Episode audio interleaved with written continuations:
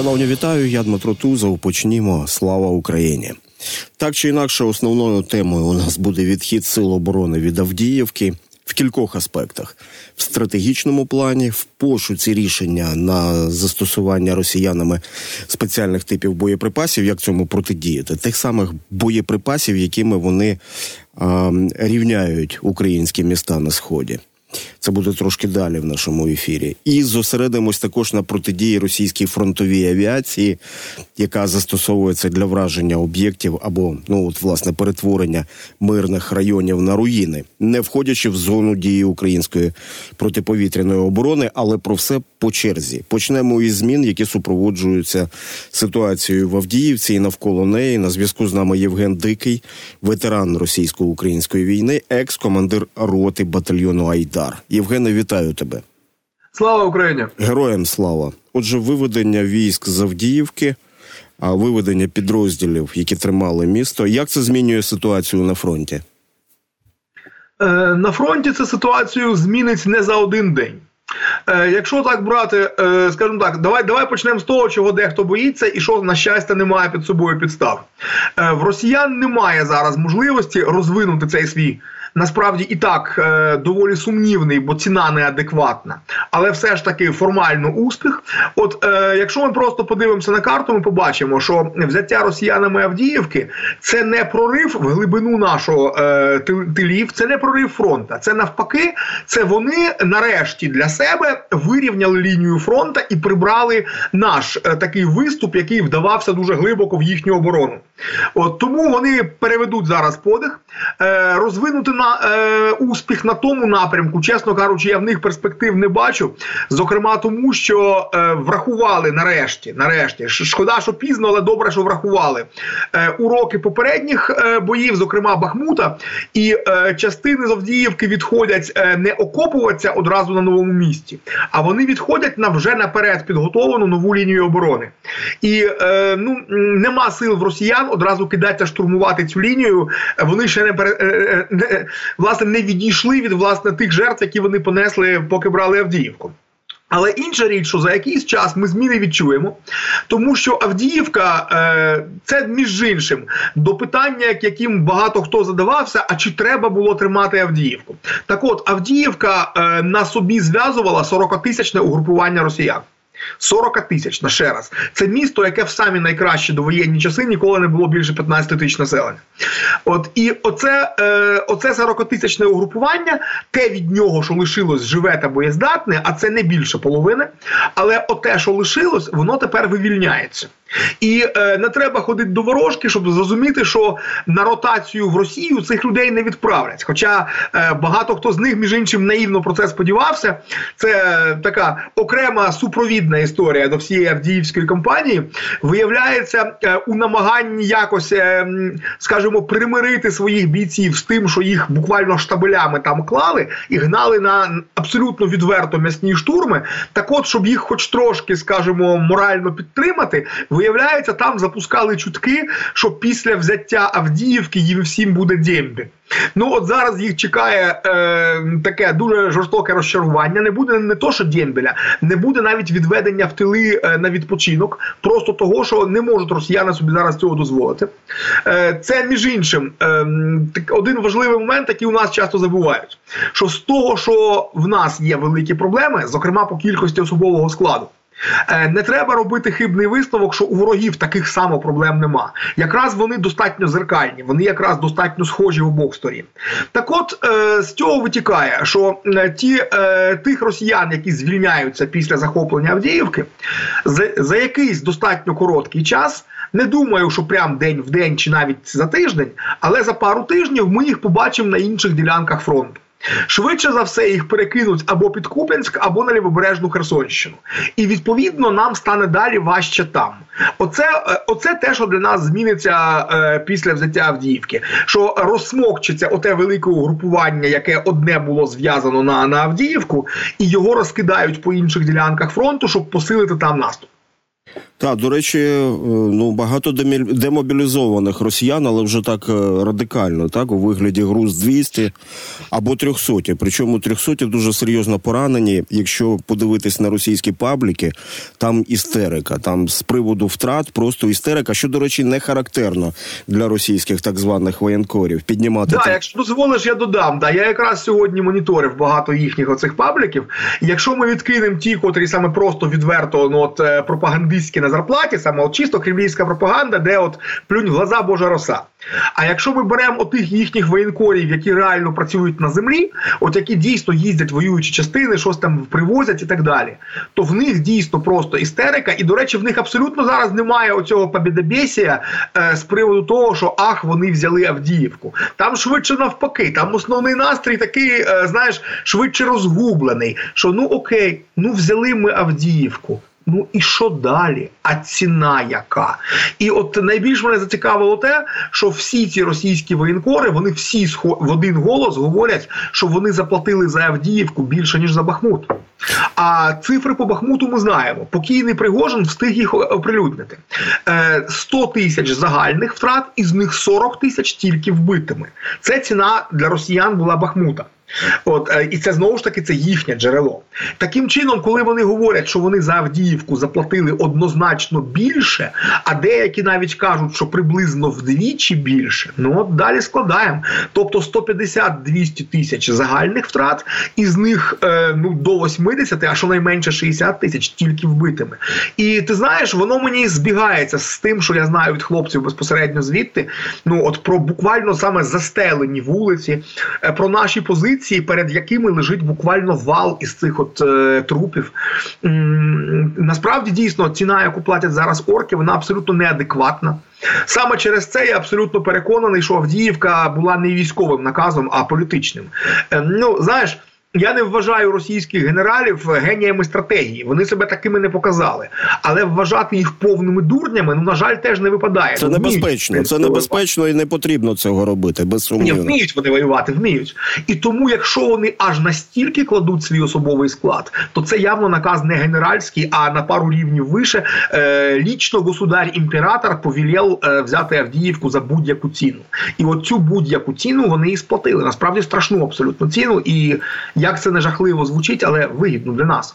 Авдіївська операція насправді для нас була вигідна. Я розумію, що це звучить абсолютно негуманно, бо і ми там втратили людей.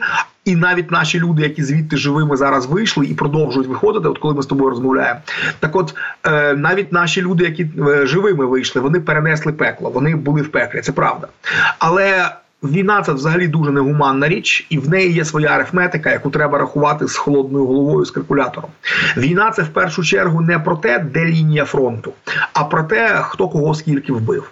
І в цьому сенсі Авдіївка була для нас дуже вигідна. Вбив і поранив. Знаєш, я звернув увагу на те, що пропорція між тяжко пораненими у росіян може бути навіть іншою ніж це було в Бахмуті, виходячи знову ж таки з російських джерел. Оця нетипова паніка з істерикою від російських воєнкорів в лапках говорить про те, що за, добу вони втрачали там по 1300 вбитими, і така ж кількість це тяжко поранені, які як вони пишуть, що вони будуть двохсотими вже там через кілька годин. Отака ситуація.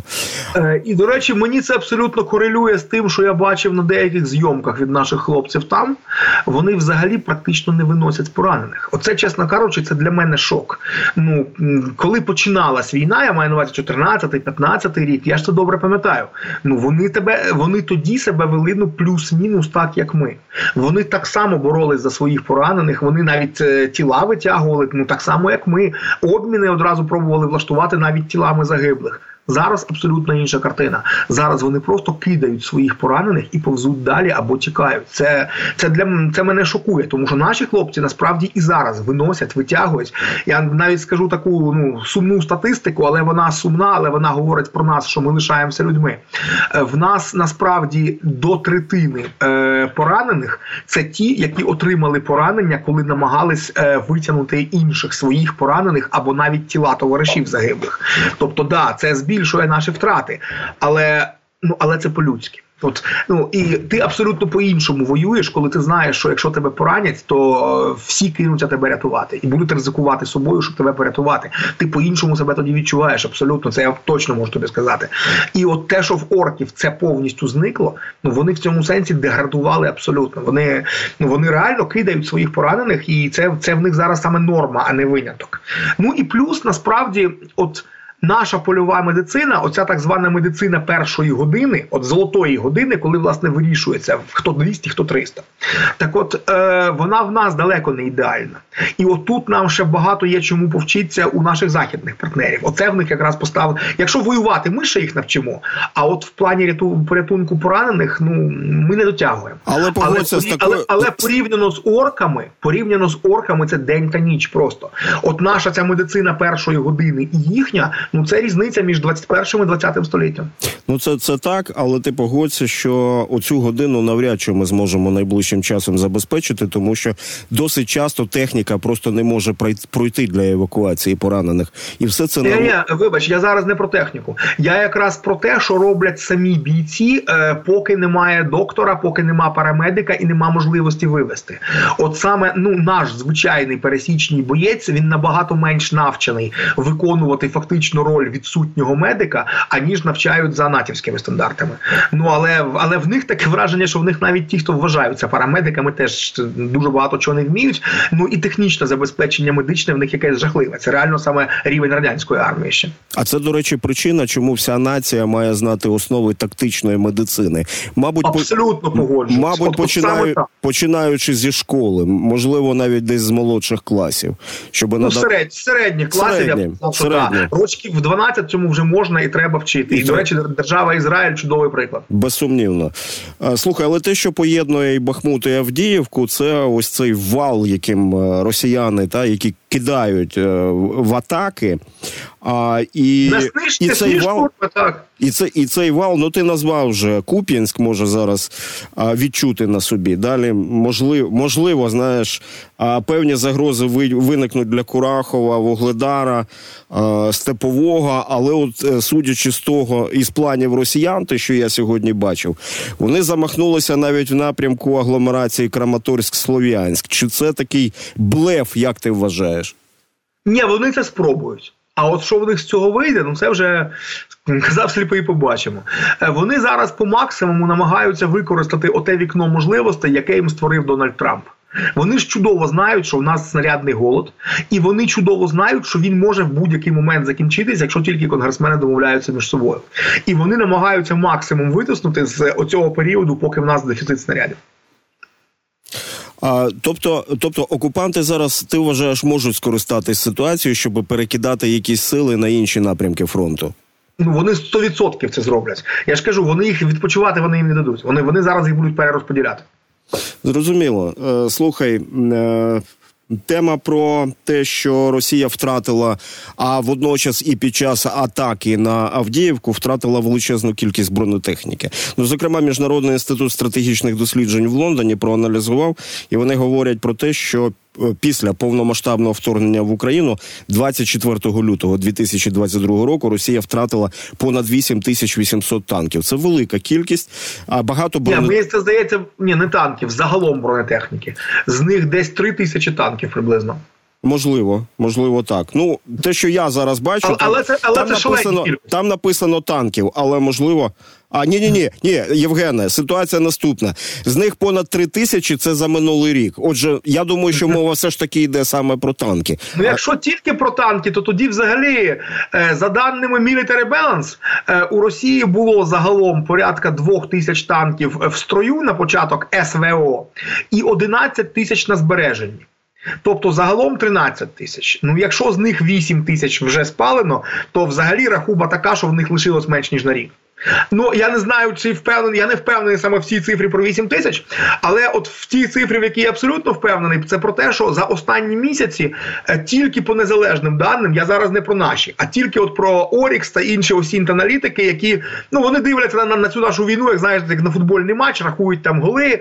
От це етично швидше, неприємно, але швидше, то... як як на якусь комп'ютерну стратегію, мабуть, так, да, да, це етично дуже неприємно, але по факту це робить їх об'єктивними. Так, от е, навіть навіть навіть по їхніх даних е, виходить, що е, Росія зараз робить. Десь 20 нових танків на місяць, десь 50 знімає з консервації зі складів, тобто 70 машин доїжджає на фронт. А за цей час ми в середньому спалюємо 120. От в різні місяці від 100 до 150, в середньому 120. Таким чином, е, от загальна оця рахуба, оцей дебет з кредитом, це мінус 50 машин кожного місяця, і воно отак от плюсується. Насправді, е, це до питання, чи можна виграти у Росії війну на виснаження. Ще як можна. В неї далеко не такі бездонні ресурси, як вони намагаються надути щоки і показати. Там дніще вже насправді просвічує. Ну де і по людях. Е, так, в них мобілізаційний резерв резерв десь в 3-4 рази, підкреслюю, в 3-4, не в 10 і не в 20, в 3-4 рази більший за наш. Але при тому, коли в них втрати в 7, 8, а інколи в 10-12 разів е, більше, ну так само арифметика, м'яко кажучи, не на їхню користь. Хоча запаси там ще, мабуть, значні все ж таки. Запаси складські. Значні на рік, на два, але не на 10 і не на 20. Так, і в цей період треба вистояти безсумнівно. Ми, шановні, будемо ще сьогодні про це говорити. Ми будемо говорити про те, які тенденції панують на Мюнхенській безпековій конференції, бо там зібралося багато політиків. А з нами був Євген Дикий, ветеран російсько-української війни, екс-командир роти батальйону Айдар. Євгене, дякую тобі.